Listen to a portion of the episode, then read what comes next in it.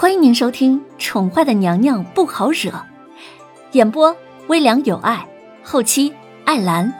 欢迎您订阅收听。第八十八集，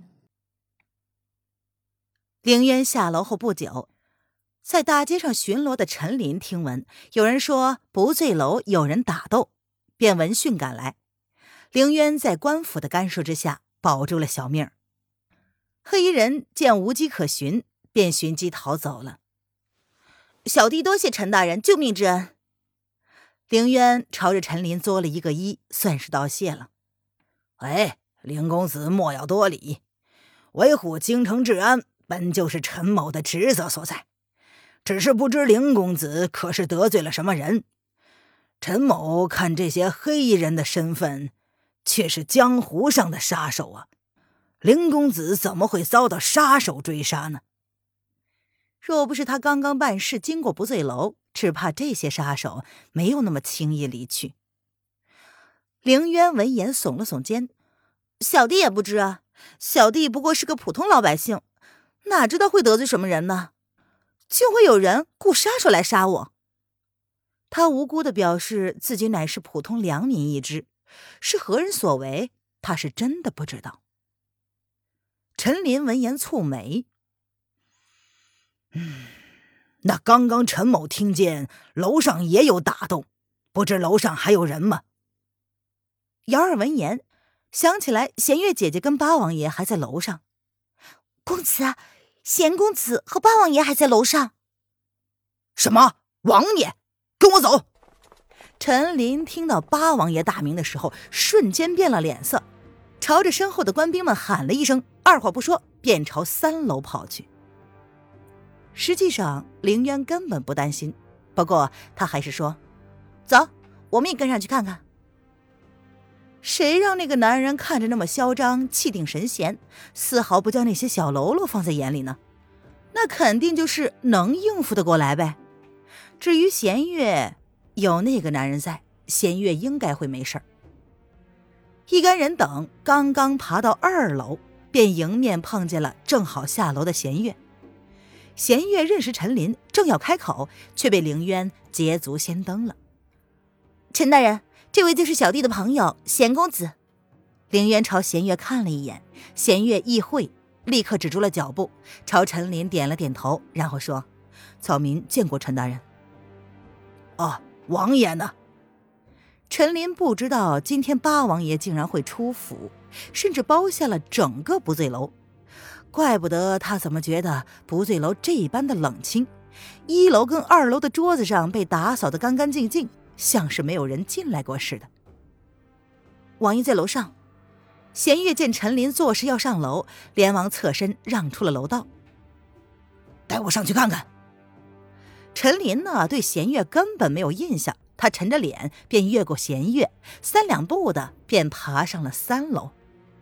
陈林爬上三楼，扫了一圈，看见风亲王一脸淡定的拿着酒壶在喝酒，心下一惊：“微臣救驾来迟，还望王爷恕罪。”果真是风亲王啊！风亲王勾唇，朝着随后而至的凌渊挑眉，他漫不经心的说。陈大人来的可真是及时啊！本王这条小命儿还仰仗着陈大人救护呢。微臣该死，请王爷恕罪。陈林闻言十分惶恐的跪了下来。陈大人何罪之有啊？起来吧，起来吧，要不然呢，林兄弟该以为本王是仗势欺人了。风亲王似笑非笑的说着，末了还不忘看了看同样一脸放荡不羁的凌渊。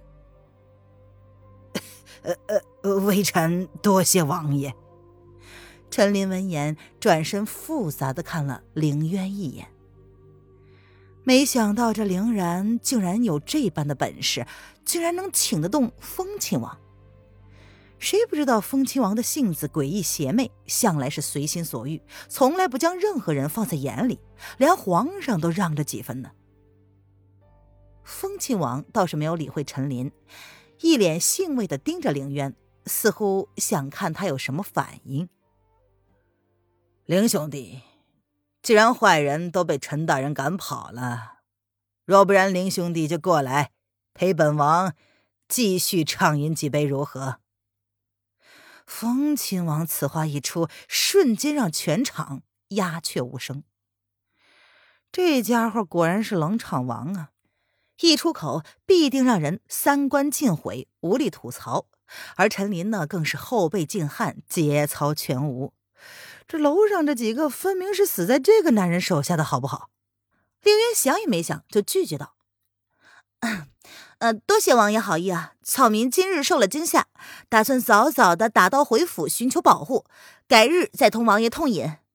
开玩笑，再待下去还指不定会发生什么呢。”风亲王闻言一本正经的说：“哎呀，既然凌兄弟受了惊吓。”那本王就亲自送凌兄弟回去，以免路上发生意外。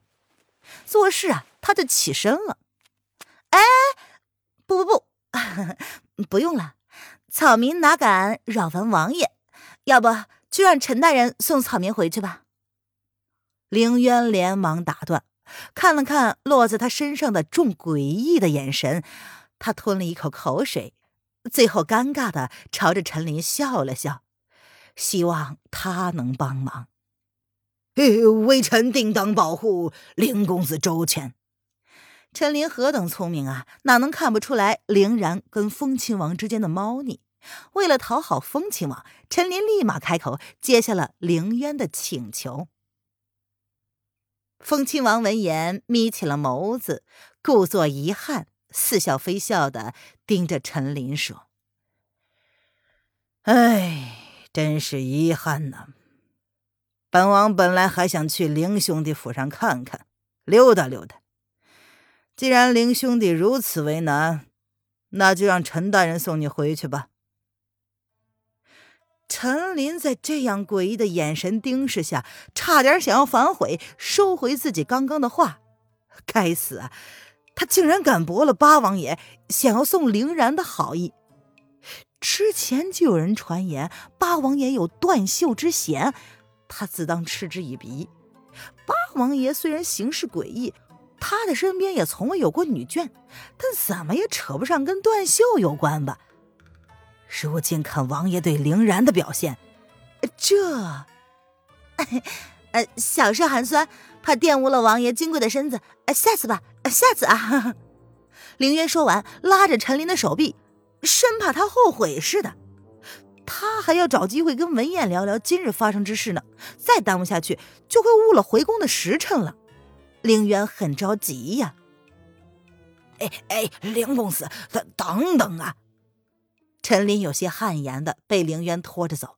他们应该获得王爷恩准之后才能离开呀。这凌然太不懂规矩了。走吧，要不然待会儿那个家伙杀到我家去，那就糟了。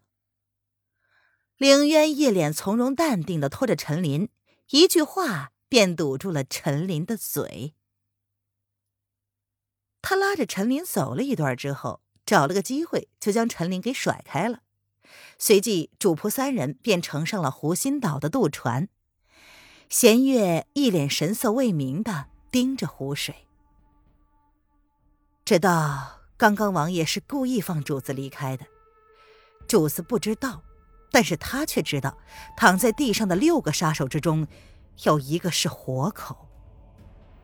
但是为了不引起王爷的嫌疑，他选择了沉默。听众朋友，本集播讲完毕，请订阅专辑，下集精彩继续哦。